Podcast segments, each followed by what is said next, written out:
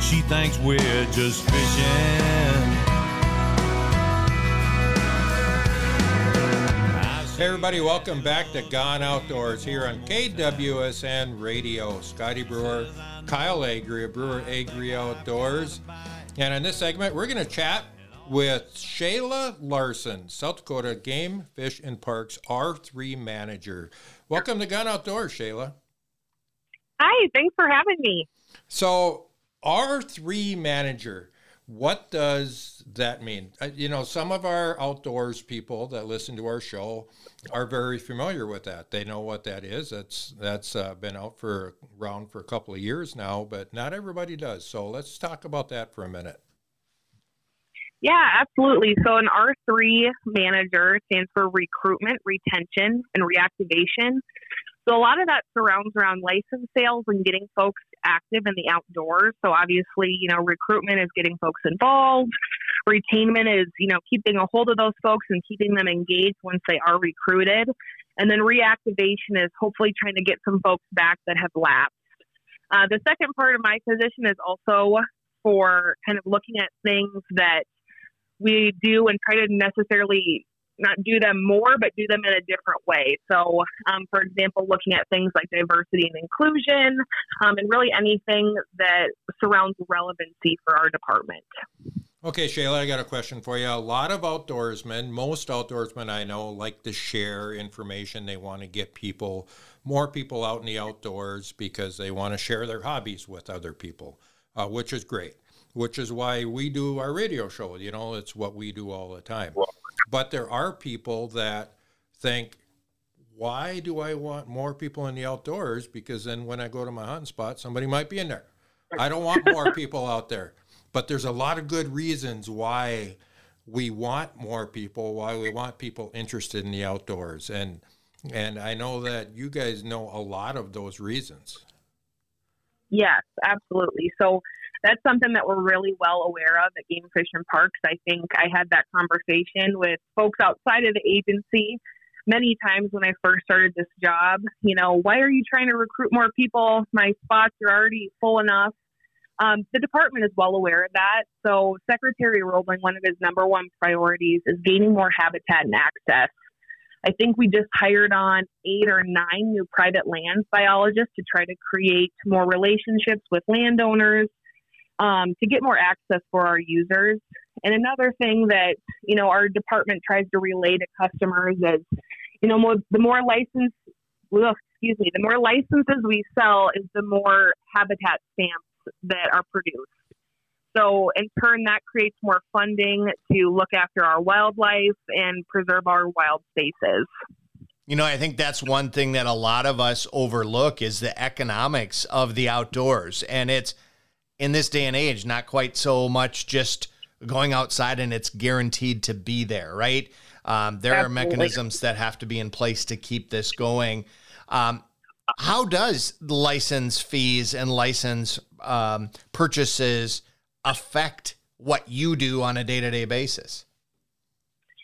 I mean, uh, that's a great question. Thank you for asking that. A lot of what my position has to do is to try to increase those license sales. So I kind of have my hand in some education pieces, you know, trying to recruit folks um, from the root. We have a lot of folks moving to South Dakota. Um, and another piece is trying to let folks know that the outdoors is for everybody. Um, so, for example, one of the projects I've been working on um, was in correlation with MAFWA, and it's for a small game diversity toolkit. So that is running um, side by side with our pheasant marketing campaign this year. So basically, it's a bunch of different photos, you know, whether it's families of color, it's women out in the field with their kids, but really showing that the outdoors is for everyone. Um, and we want to get those folks involved. So my job has some things to do with that. I also like to work with aquatic habitat staff to talk about getting more shoreline access for our new users and basically just trying to look at it from the angle of if you have never gone into the outdoors, how do we get you excited to be out there? Or maybe you've been out there before. How do we how do we let you know that the outdoors is still calling your name and we want you to get back out and enjoy again? So Shayla, how does the average angler like myself, like Kyle, like our neighbors, people that just use the outdoors, what can they do to help to help all three of these R's that you're working on? Because I know you guys are working extremely hard to do all of this. Um, you know, you're putting a lot of money into it. You're trying to get landowners, you know, on board, and you know, a lot of behind the scenes stuff. But there's also grassroots stuff that can happen too. So the people that are listening, what can they do that that you can get people to recruit people or retrain or or retain or reactivate? Yeah, absolutely. No, that's a great question. I appreciate you asking it. So, one of the things we're actually working on in our state is a kind of a hunting 101 mentorship program. So, I think a lot of what separates folks that are recruited to retained is that supportive kind of mentorship from others. I know specifically if I didn't have folks in my family that, you know, were hunters or anglers, the likeliness for me to continue on without support is slim to none. Mm-hmm. Um, so, you know, if you know folks that are trying to engage in the outdoors, but they don't necessarily have a ton of friends or family that do the same, offering them a supportive role or a mentorship role or, you know, just asking them to come along with you goes a long ways.